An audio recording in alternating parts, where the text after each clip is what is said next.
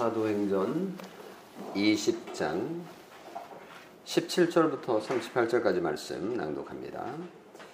바울이 밀레도에서 사람을 에베소로 보내어 교회의 장로들을 청하니 봄에 그들에게 말하되 아시아에 들어온 첫날부터 지금까지 내가 항상 여러분 가운데서 어떻게 행하였는지를 여러분도 아는 바니 곧 모든 겸손과 눈물이며 유대인의 관계로 말미암아 당한 시험을 참고 주를 섬긴 것과 유익한 것은 무엇이든지 공중 앞에서나 각 집에서나 거리낌이 없이 여러분에게 전하여 가르치고 유대인과 헬라인에게 하나님께 대한 회개와 우리 주 예수 그리스도께 대한 믿음을 증언한 것이라.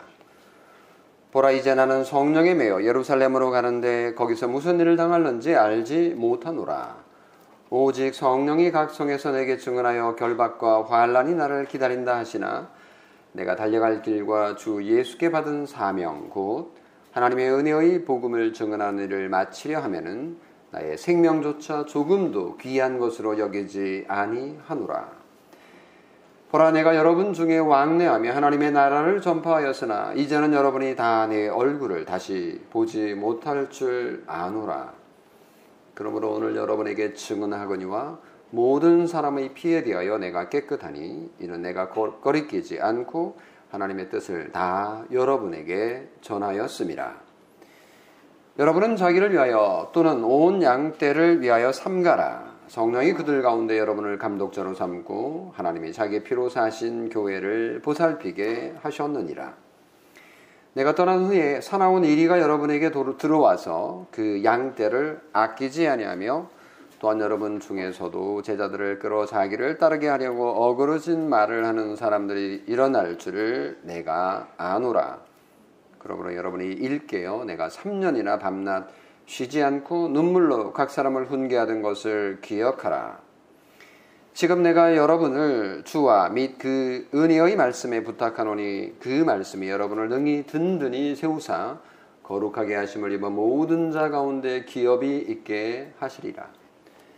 내가 아무의 은이나 금이나 의복을 탐하지 아니하였고 여러분이 아는 바와 같이 이 손으로 나와 내 동행들이 쓰는 것을 충당하여 범사에 여러분에게 모본을 보여준 바와 같이 수고하여 약한 사람들을 돕고 또 주 예수께서 친히 말씀하신 바 주는 것이 받는 것보다 복이 있다 하심을 기억하여야 할지니라.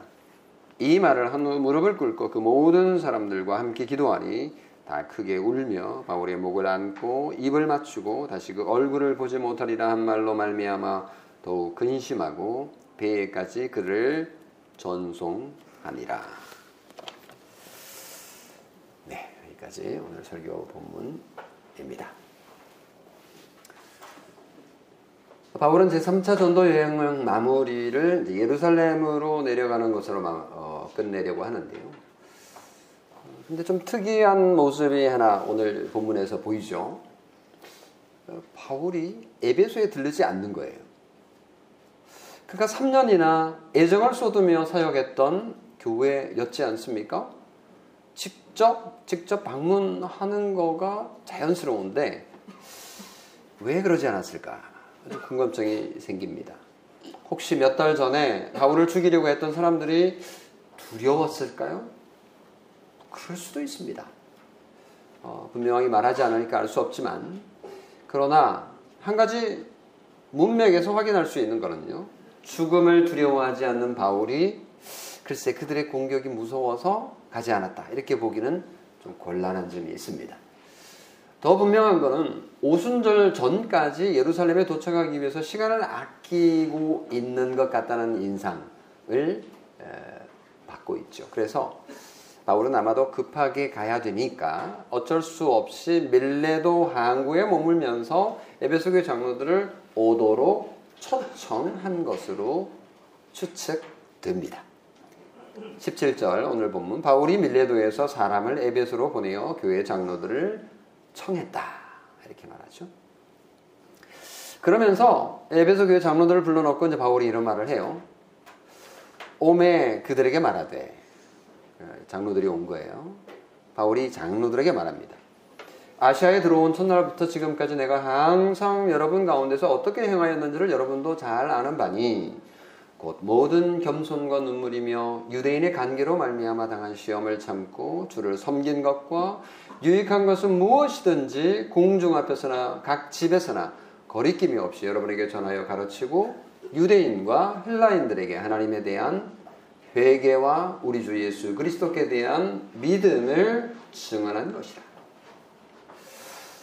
바울이 여러분도 아는 바니라고 동의를 구하고 있어요. 뭐 이해를 구하는 듯한 어, 여러분도 잘 알다시피 뭐 이런 말이죠.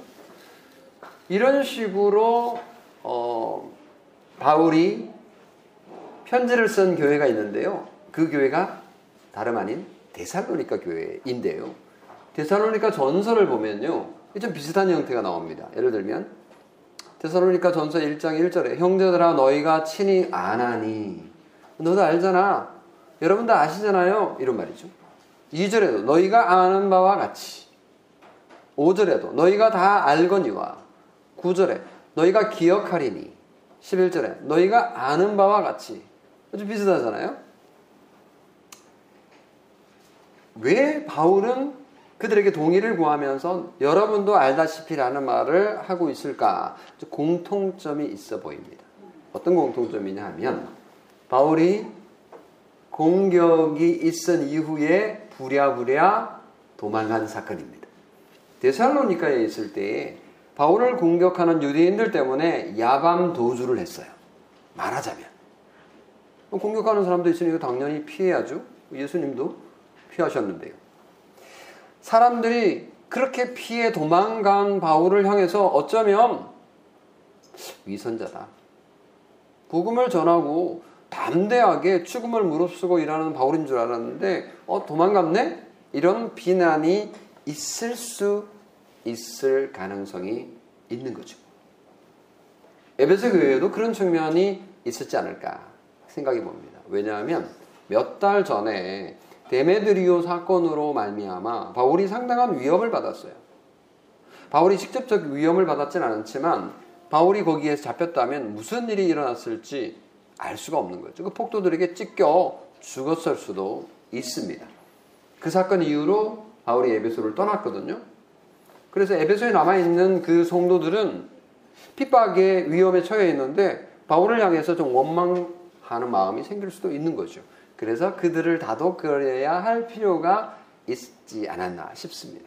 그래서 바울은 에베소 교회에게 자신의 상황을 설명할 필요가 있고 또 자신이 에베소 교회에서 어떻게 사역했는지를 변명할 필요가 있었다라고 볼 수 있는데요.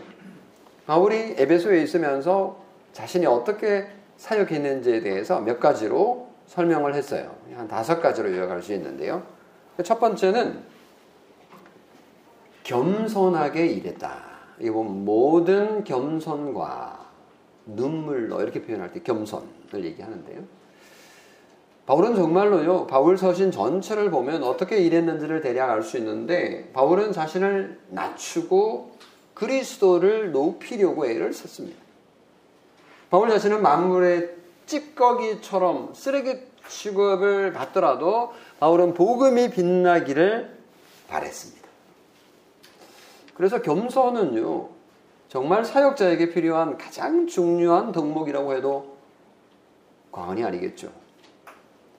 유명한 교부인 아우구스티누스는요, 사역자에게 필요한 세 가지를 말했다고 하는데, 사실은 뭐 사역자뿐만 아니라 모든 교인을 향한 것이겠죠. 첫째, 겸손. 둘째, 겸손. 셋째도 겸손이라고 했다고 합니다. 정말 그리스도인들에게 겸손만큼 중요한 가치가 있을까? 성품이 있을까? 개혁신앙을 따르는 성도들에게 있어서도 가장 중요한 거가요? 바로 겸손입니다. 개혁신앙을 주장하는 사람들 가운데 겸손하지 않은 분들이 종종 보여서 그런 분들이 소리도 크게 내고 그러다 보니까 오해도 많고 어, 이런저런 싸움도 있어서 참으로 안타깝는데요.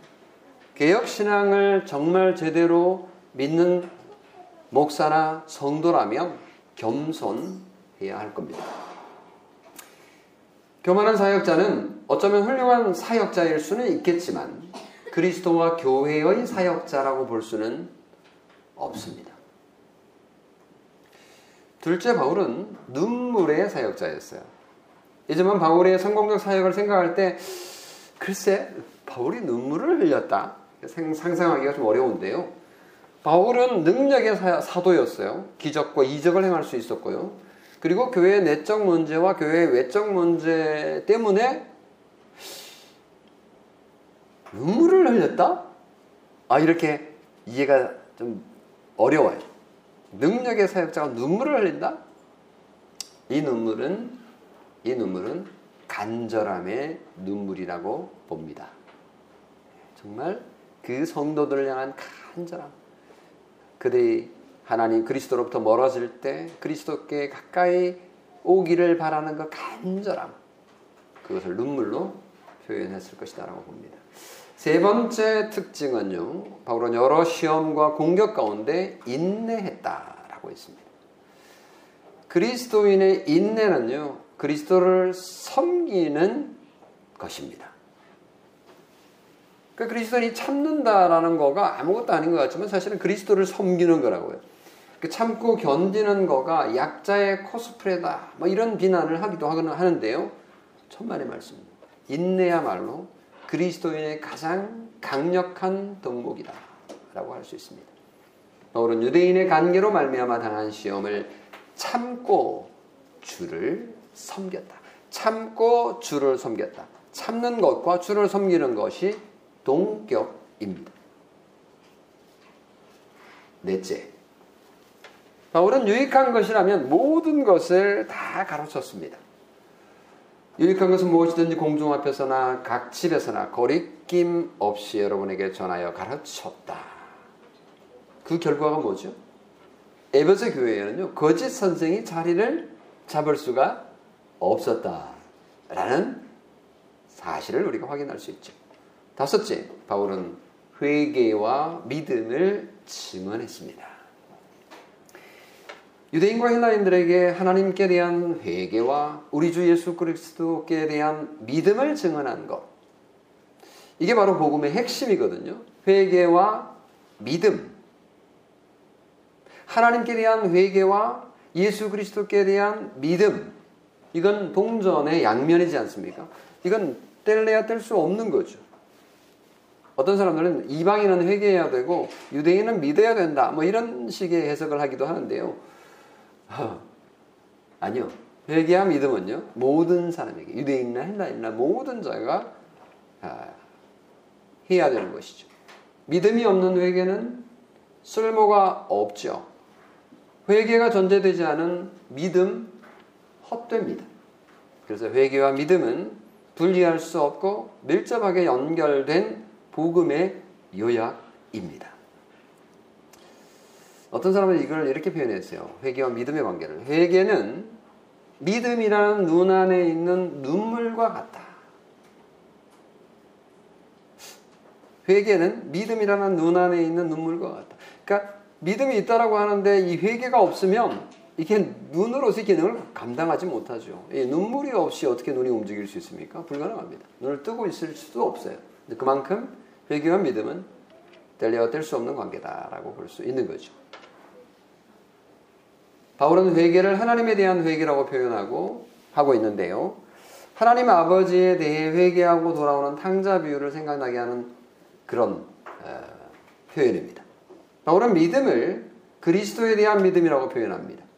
이것은 예수님이 대제사장으로서 자신을 속죄 제물로 바치신 것은 바로 우리 죄를 용서하기 위함이었다는 사실을 믿는 믿음을 말하는 것입니다. 이것이 회개와 믿음이 복음의 요약이며 핵심임을 보여주는 것입니다. 성도 여러분, 하나님께 회개하고 그리스도를 믿으십시오. 그러면 하나님 나라의 자녀가 되는 권세를 얻을 것입니다.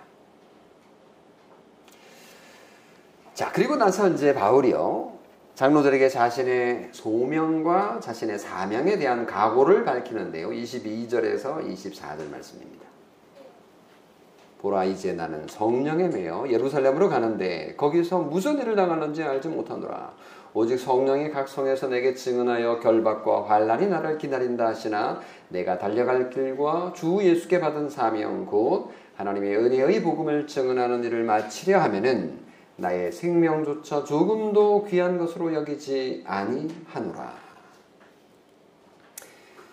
바울이 예루살렘 여정이 성령님의 강권하심 때문에 지금 진행되고 있는 것이다라는 것을 보여줍니다. 나는 성령의 매여라고 한 것에서 아주 그 점이 강력하게 드러나고 있는데요. 지금 바울이 예루살렘으로 가고 있는 것이 자신의 의지가 아니라 사실은 성령의 뜻이다라고 말하고 있는 것입니다. 사실은 바울은 지금 자신에게 무슨 일이 일어날지 몰라요. 바울이 대단한 능력자였지만 기적을 행할 수도 있는 그런 자였지만 바울은 점쟁이라는 인상을 전혀 주지 않습니다. 한치 앞을 모르는 그런 자입니다. 각 성에서 내게 증언하여 결박과 환란이 나를 기다린다 라는 얘기를 내가 듣고 있는데 뭐 그런 일이 있을 것 같긴 한데 근데 몰라요. 무슨, 무슨 일이 일어날지 모른다라고 말하고 있습니다. 바울은 정확히 앞날을 알 수가 없어요. 단지 성령 하나님이 내 마음에도 그런 마음을 주고 또 여러 사람에게도 이런저런 귀뜸을 해 줘서 뭐 결박과 환란이 있다 이런 정도는 알 수 있지만 그렇죠 그런 거는 예수님께서 우리에게도 말씀해 주셨잖아요. 너게 예수 믿으면 예, 복도 받지만 환란도 있을 거야. 고난도 있을 거야. 뭐 그런 거 우리도 알잖아요. 근데 바울도 그 정도는 알고 있는 거죠. 다시 말하면 바울의 앞날이 꽃길이 아니라 가시밭길이라는 뜻입니다. 하지만 바울의 강구를 들어보면요. 24절. 내가 달려갈 길과 주 예수께 받은 사명 곧 하나님의 은혜의 복음을 증언하는 일을 마치려 하면은 나의 생명조차 조금도 조금도 귀한 것으로 여기지 아니하노라. 정말 대단합니다. 성도 여러분. 당당한 바울의 모습 말입니다. 모든 인류를 위하여 주 예수 그리스도의 은혜와 하나님의 사랑이라는 복음을 증언하는 일을 위하여 생명을 희생할 각오를 하는 것처럼 위대한 일이 어디 있겠습니까? 그 일은 예수님이 친히 걸어가신 길이며 당신의 제자들도 자원하며 갔던 그 길인데 바울도 그런 점에서 예수님의 열두 제자들과 다르지 않은 길을 걸어가고 있음을 확인할 수 있습니다. 이제 바울은 에베소 장로들을 더 이상 보지 못할 것을 직감을 했습니다. 25절. 이제 여러분이 다 내 얼굴을 다시 보지 못할 줄 아노라. 에베소 교회가 염려할 필요가 없습니다. 바울은 여러분 중에 왕래하며 하나님의 나라를 전파하였기 때문입니다. 그러니까 바울이 떠나면 에베소 교회가 제대로 될까? 걱정할 필요 없다는 거죠. 왜요? 바울은 3년 동안 하나님의 나라를 그들에게 전하였기 때문에 이제 하나님께서 그들을 친히 다스릴 겁니다. 하나님 나라의 왕이신 하나님께서 그들을 다스릴 것이니 아쉬울 것도 없고 후회할 것도 없습니다.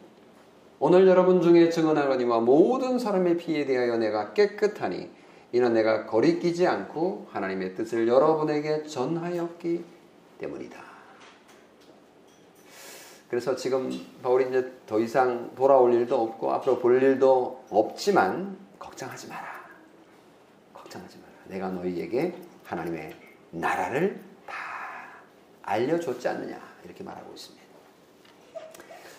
바울은 이제 에베소 교회 장로들에게 정말 하고 싶은 말을 합니다. 맨 마지막에 나오는 말이 정말 하고 싶은 말일 가능성이 많죠. 겉면의 내용 두 가지 위험을 경고를 하는데요. 첫째, 내부로부터의 위험에 대한 권면입니다. 자기 자신과 온 양떼를 위하여 주의해야 한다. 그러니까 교회 내부에 문제가 생길 수 있다. 둘째 경고는 외부로부터 위험에 대한 권면입니다. 그러니까 내적인 그리고 외적인 위험을 경고한 거죠. 거짓 선생과 지도자들이 양떼를 약탈하지 못하게 깨어 있어야 된다라는 얘기를 하는데요. 여기서 바울은 성경 전체에서 주로 많이 사용되었던 메타포 목자와 양을 사용합니다. 잘 알다시피 여러분 목자는 양을 보호하고 이리의 공격을 막아내는 역할을 하지요. 양은 보호를 받아야 할 나약한 존재이고요. 또 나약할 뿐만 아니라 양은 더럽고요. 불쾌한 해충의 피해에 약하고 진드기나 벌레를 제거해 주지 않으면 터득터득 어? 괴로움을 받을 수밖에 없는 존재입니다. 뭐 때로는요 우둔해서요 네, 나쁜 일이가 와도 일인지도 알지도 못해요. 그 제멋대로고 고집도 세다고 해요. 목자에게 양은 커다란 골칫거리인 셈입니다. 교회의 직분자였던 장로들은요, 에베소 교회 성도들을 그렇게 봐야 되는 거예요. 여러분은 자기를 위하여 또는 온 양떼를 위하여 삼가라. 28절에 이렇게 말하고 있습니다. 자기를 위하여라는 말에서 장로 직분자 자신도 양에 포함된다는 사실을 보여줍니다. 장로, 장로는 스스로 양이면서도 동시에 직분자로서 목자로서의 책임을 감당해야 된다는 뜻입니다. 이어서 28절 성령이 그들 가운데 여러분을 감독자로 삼고 그들 가운데라는 그들은 양인 에베소 교회 성도들을 얘기하는 거죠. 여러분을 감독자로 삼고 여러분 더 이상 이제 양이지만 양의 역할 양이 아니라 예, 목자로서 사역해야 된다 이 말이죠. 하나님이 자기 피로 사신 교회를 보살피게 하셨느니라. 여기서 중요한 그 개념이 나오는데요. 장로가 뭐냐? 장로는 감독자다. 그러니까 앞에 보면 오늘 17절에 장로라고 그랬잖아요. 장로들을 불러놓고 그리고 장로들이 좀 얘기하고 있는데 너희는 감독자야 이렇게 말을 하고 있는 거죠. 그래서 감독이 바로 장로고 장로가 감독이라는 것을 알 수 있는 성경 구들이 여기뿐만 아니라 다른 곳에도 몇 군데 있는데요. 그 장로는 감독자다 이렇게 부르는 겁니다. 그 장로는 유대적인 개념이고요. 감독은 헬라적인 개념인 거죠. 근데 이 감독자라는 이 말 자체가 그, 그 말 자체가 이런 뜻이에요. 위에서 본다. 이런 뜻이 있어요. overseers 이렇게 이제 영어로 번역하는데요. 그러니까 위에서 보면 아무래도 잘 보이죠. 요즘도 우리가 보면 드론을 이렇게 띄워 보면 피해 지역이 어디인지 어디에 위험이 있는지 이런 것들을 확인할 수 있지 않습니까? 그래서 그 위에서 본다라는 것은 적의 공격을 알아차리기 쉽다라는 뜻이죠. 그래서 대처하기도 쉽다라는 거죠. 그런 역할을 감당하라라는 겁니다. 사나운 이리가 접근하지 못하게 그리고 그냥 잡아 먹히지 못하게 보호하라라는 거가 감독의 역할입니다. 29절에서 30절을 읽어보면요. 내가 떠난 후에 사나운 이리가 여러분에게 들어와서 그 양떼를 아끼지 아니하며 또한 여러분 중에서도 제자들을 이끌어 자기를 따르게 하려고 어그러진 말을 하는 사람들이 일어날 줄을 내가 안다. 네, 이거는 뭐, 이 정도는 아, 아, 알아요. 아, 바울이. 이리는 때를 지어 공격하는 습성이 있어요. 한 마리가 아니라 그룹으로 공격하죠. 양의 탈을 쓰고 공격하기도 합니다. 뭐 우리 뭐 교회 가운데 들어와가지고 이제 신천지들이 하는 행위가 그러잖아요. 신천지 아닌 것처럼 이렇게 가장해서 들어와가지고 이렇게 평소에 잘해주고는 어느 순간 그냥 뒤집어 버리는 겁니다. 양의 탈을 쓰고 공격합니다. 누가 일인지 양인지 구별하기가 어려워요. 근데 이때에 목자가 해야 할 일이 있습니다. 자세히 살펴 가려내지 않으면 양 스스로는 이걸 알 수가 없어요. 그래서 목자의 역할이 필요한 거죠. 양도 종종 뭐 알 수 있는 경우도 있어요. 어, 좀 수상합니다. 그러면 빨리 신고를 해야죠. 네. 빨리 신고를 해야죠. 그래서 이 목자가 그 일을 처리해야 하는 것입니다. 그래서 이 목자의 역할은 정말 쉬운 일이 아닙니다. 양을 위해 목자의 역할이 중요하듯 교회의 직분자의 역할도 중요하다고 볼 수 있습니다. 그래서 바울은 직분자들에게 권면합니다. 31절과 32절. 그러므로 여러분이 일깨어 내가 3년이나 밤낮 쉬지 않고 눈물로 각 사람을 훈계하던 것을 기억하라. 지금 내가 여러분을 주와 및 그 언혜의 말씀에 부탁하노니 그 말씀이 여러분을 능히 든든히 세우사 거룩하게 하심을 이번 모든 자 가운데 기업이 있게 하시리라. 자, 이게 여러분이 읽게요. 이 표현 자체가 좀 한글 번역이 뭐 저는 좀 애매모호해 보입니다. 여기 직 여기 이제 주어가 뭐냐면 직분자거든요. 여러분이니까요. 직분자는 언제나 깨어 있어야 한다 이런 뜻입니다. 일깨어. 여러분은 깨어 있어 이렇게 표현해도 될 거를 네, 일깨어라는 말은 깨어 있어라 이런 말입니다. 잠자는 직분자는 위험합니다. 깨어 주의를 기울여 망을 보아야 된다는 뜻이죠. 들판에서 이리의 공격으로부터 양을 보호하기 위해 목자가 눈을 부릅뜨고 지키는 것을 생각해 보면 알 수 있습니다. 바울이 장로들에게 자신이 3년 동안 어떻게 사역했는지 보라고 합니다.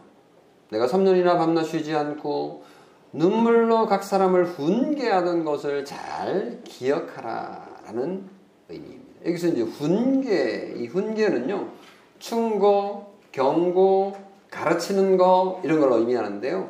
바울은 에베소의 사역, 사역 기간 3년 동안 밤낮 쉬지 않고 모든 사람에게 훈계했다고 했습니다. 진정성과 간절함을 볼 수 있는 표현 눈물로라고 여기도 눈물이라는 표현이 나오죠. 요약하는 표현이 아니라 진정성을 말해주는 거죠. 그래서 요즘 사람들은 뭐 훈계랄지 경고랄지 충고랄지 이런 것들을 싫어하기 때문에 그 직분자가 목자로서의 역할을 감당하기가 참 어려운 시대를 살고 있습니다. 어, 뭐 우리가 알아서 해요. 왜 그런 말씀하십니까? 당신은 제대로 하십니까? 그 양들이 수준이 높아져 가지고요. 네, 목자 양들이 사실은 똑같은 양인데요. 양인데 양이 목자 역할을 감당하기가 참 어려운 시대를 살고 있지만 그래도 해야 하는 것이 목자의 역할입니다. 바울은요. 에베소만 머물 수 없잖아요. 에베소는 떠나야 돼요. 근데 그의 사명은 예루살렘을 거쳐 거쳐서 로마와 스페인으로 이어질 겁니다. 그럼 에베소 교회는 어떡합니까? 남아있는 장로들이 에베소 교회를 챙겨야 되는 거죠. 목자 역할을 해야 되는 거죠. 혹시 장로들이 잠을 자면 어떡하죠? 그러니까 지금 깨어있으라고 말을 하는 거예요. 근데 뭐 깨어있으라고 말을 했는데도 말을 듣지 않고 잠을 자고 있다. 그럼 어떻게 해요? 망하는 겁니다. 망하는 거예요. 그리스도의 교회가 망해버리면 어떻게 됩니까? 그래서 32절의 말씀을 바울이 장로들에게 합니다. 이거는 그들에게 하는 말이 아니에요. 이거는 바울이 예수 그리스도께 하는 말이에요, 사실은. 걱정할 필요 없다. 너희들 깨어 있어야 되는데 혹시라도 너희들이 잠자더라도 걱정할 필요가 없다. 그러면서 교회의 머리 대신 예수 그리스도께서 친히 다스릴 것을 선포합니다. 이게 이제 사실은 장로들을 향해서 말하는 게 아니고 하늘을 향해서 선포하는 거예요. 예수님께 알아들으라고. 예수님 맞죠? 예수님 하실 거죠? 믿습니다. 이런 말인데요. 32절 같이 우리 한 목소리로 읽어보겠습니다. 지금 내가 여러분을 주와 및 그 은혜의 말씀에 부탁하노니 그 말씀이 여러분을 능히 든든히 세우사 거룩하게 하심을 입은 모든 자 가운데 기업이 있게 하시리라. 선포잖아요. 선언입니다. 믿습니다. 라는 마음으로 바울이 지금 장로들을 향해서 하고 있는 말입니다. 그렇습니다. 에베소 교회를 든든히 세우고 그리고 하나님의 나라가 건설되는 것은 건설될 수 있는 것은 주와 및 그 은혜의 말씀 때문입니다. 사랑하는 성도 여러분, 오늘 우리 교회의 머리도 예수 그리스도이십니다. 직분자가 혹 부족함이 있어서 그 역할을 다 감당하지 못하더라도 너무 걱정하지 마세요. 그분이 친히 이 교회를 다스릴 것이기 때문입니다. 라는 말로 도장을 쾅 찍고 있는 것입니다. 사실은요, 에베소 교회는 바울을 많이 의지하고 있었을 거예요. 바울이 자기들에게 언제 와서 얼굴 한번 보여주며 위로하고 격려할 것이라고 바랬었을 겁니다. 왜냐하면 에베소 교회가 3년 동안이나 정말 사랑을 많이 받았거든요. 그런 의미에서 에베소 교회 직분자들에게는요, 바울이 모범인 겁니다. 바울이 어떻게 사역했는지 한번 들어보세요. 33절에서 35절 보면요. 내가 아무의 은이나 금이나 의복을 탐하더냐? 여러분이 아는 바와 같이 이 손으로 나와 내 동행들이 쓰는 것을 충당하였다. 뭐 열심히 텐트 만드는 그 일을 열심히 하면서 주중에는 일하고 주일에는 사역하고 뭐 그랬던 거예요. 이런 사역자가 어디 있습니까? 범사에 여러분에게 모범을 보여 준 바와 같이 수고하여 약한 자들을 돕고 또 열심히 일한 거 가지고 또 약한 자들을 돕는 일들을 했습니다. 또 주 예수께서 신이 말씀하신 바 주는 것이 받는 것보다 복이 있다 하심을 기억하여야 할지니라. 이런 사역자가 어디 있어요? 정말 모범 중에 모범인 거예요. 바울은 사역자로서 생활비를 받지 않은 겁니다. 한마디로. 직업 전선에 직접 일하면서 자기의 생활비를 벌었으니 정말 자비량 성교의 모본인 거죠. 모본. 그들은 바울을 따라하기만 하면 되는 거예요. 바울은 수고하여 약한 사람들을 돕고 또 주 예수께서 친히 말씀하신 바 주는 것이 받는 것보다 복이 있다 하심을 기억해야 한다고 당당하게 주장할 수 있었던 자입니다. 근데요, 사실 다른 사람이 따라하기 상당히 어려운 모범입니다. 저만 하더라도 바울처럼 하지 못하잖아요. 사실은 바울은 사역자로서 직업을 겸했던 자로서 지금 사역자들 생각해 보면 어, 이거 아닌 거예요. 최근에요 한국교회 어느 교단에서 이런 논의를 하고 있대요. 목회자 겸직 반대 운동. 목회자들이 최근에 이제 개척교회를 하면서 이제 교회가 잘 안 되니까 그 교회로 사람들이 잘 안 오고 대신에 이제 가난한 성도들이 성도들이 성도라고 그래야 될지 모르겠지만 교회 오지 않고 그냥 집에서 혼자 어 가족끼리 뭐 할 수도 있지만 그냥 인터넷으로 예배하는 사람들 또는 그것도 안 하는 사람도 있긴 하겠지만 한 200만 명 정도 된대. 그 숫자를 어떻게 계산했는지 모르겠지만 심각하죠. 그러다 보니까 개척교회 성도들 또는 미자립 교회 목사들이 생활비를 받지 못해서 어쩔 수 없이 산업전선으로 내몰립니다. 그래서 뭐 택시 운전도 하고요. 택배 배달도 하고요.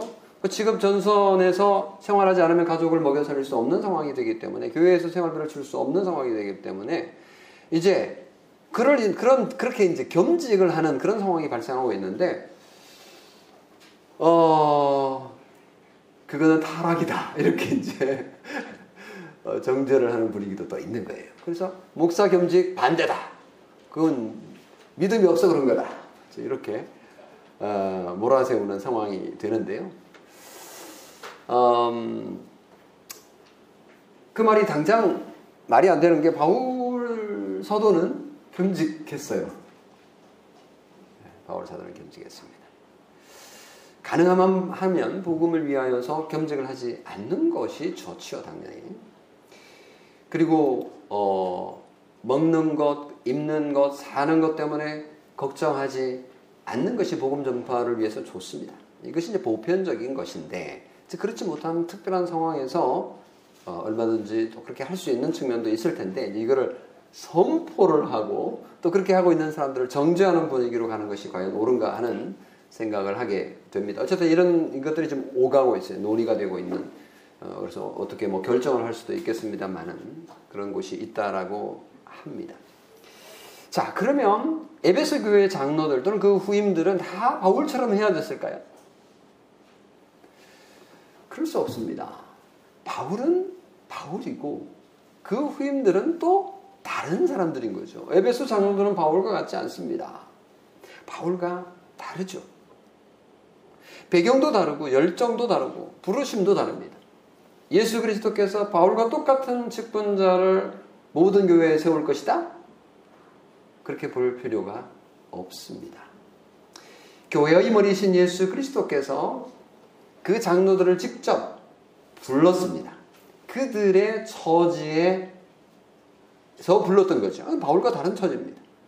그들의 은혜의 분량대로 일하시게 일하도록 하나님께서 하실 것입니다. 그렇기 때문에 바울은요, 너희들도 나처럼 이렇게 해 라고 말하지 않았습니다. 뭐라고 말했습니까? 32절에 주와 및 그 은혜의 말씀에 부탁한다. 하늘에 계신 예수 그리스도 그분이 주, 주님이시잖아요. 그리고 그분께서 그들에게 직접 말씀하시며 그들이 할 일을 주실 것이다. 이렇게 말한 점이 중요합니다. 왜냐하면 예수 그리스도께서 직접 그들을 통치하시기 때문입니다. 예수 그리스도께서는요, 직분자를 사용하시지만 직분자를 그리스도의 자리에 놓고 일하도록 일하, 일시키지는 않으시는 거죠. 중세 로마 가톨릭 교회가 성직자들을 그리스도의 자리에까지 올려놓고 일하게 일했던 것 이것이 문제였던 것인데 주님께서는 그렇게 하지 않으십니다. 주님께서는 당신의 은혜로운 말씀으로 교회를 다스리십니다.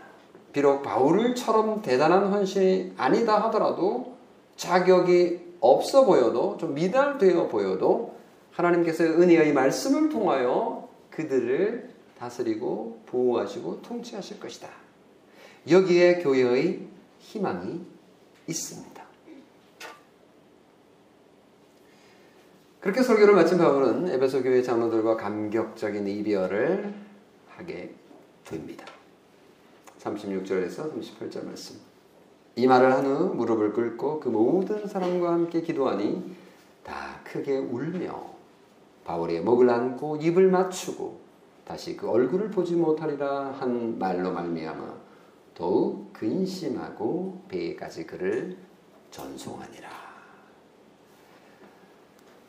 밀리도 항구는요 에베소에서 6km 정도 이렇게 떨어진 곳이거든요. 뭐 지금은 밀레도에 가면요. 밀레도가 더 이상 항구가 아니에요. 여기도 이제 밀레도 항구도 그 바다하고 조금 떨어져 있어요. 근데 그 당시에는 항구였던 거죠. 어, 에베소는 좀더 어, 멀리 또 안쪽으로 내리고 위치해 있는데요. 지형의 변화 때문에 그렇습니다. 밀레도 항구에 제가 거기 갔었었는데요. 어, 그 바울이 정말 장로들과 함께 울면서 작별을 보였던 그 장소인지는 알 수 없지만 그곳이 주, 그때가 주일이었는데 거기서 예배하면서 어, 찬송하고 그 바울과 또 에베소 교회 장로들의 그 감정을 느껴보려고 어, 했던 기억이 있습니다.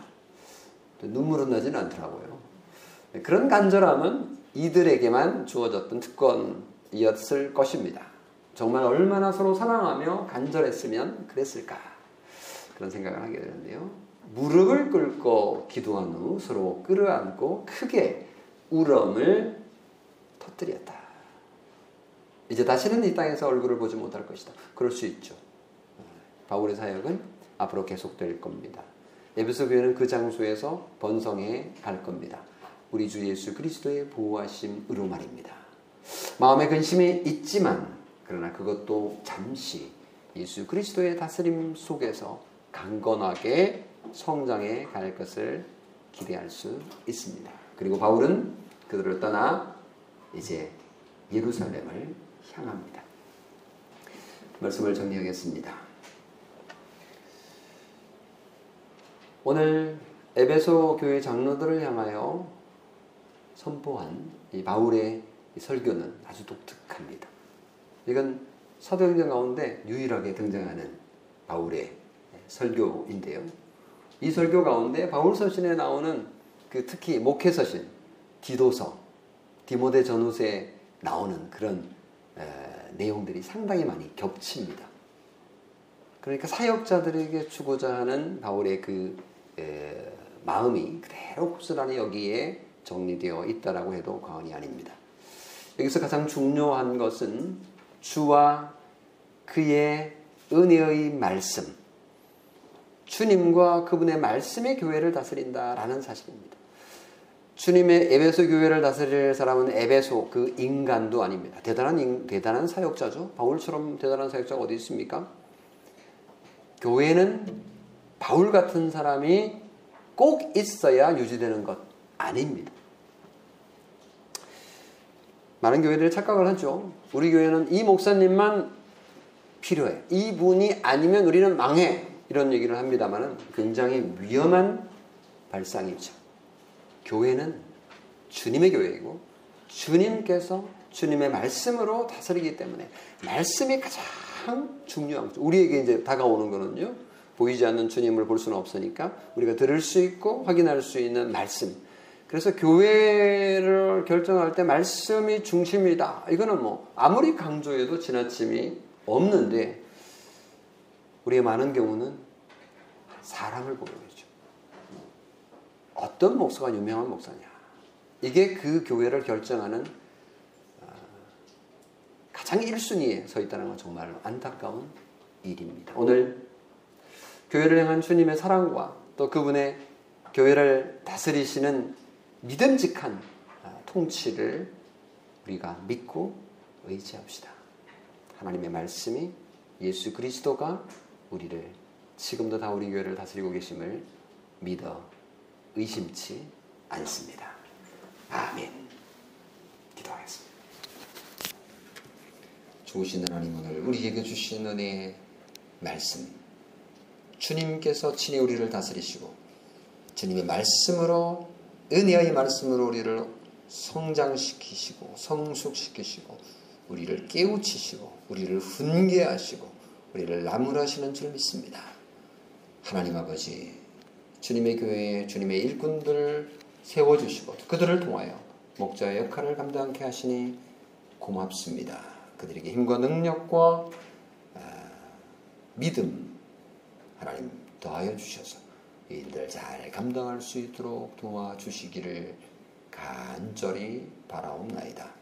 주님께서 이 어려운 시기에 우리 각 가정 가정을 돌보시고 지키시고 하나님께서 오른손으로 붙들어 주시기를 우리 주 예수 그리스도의 이름으로 기도하옵나이다. 아멘.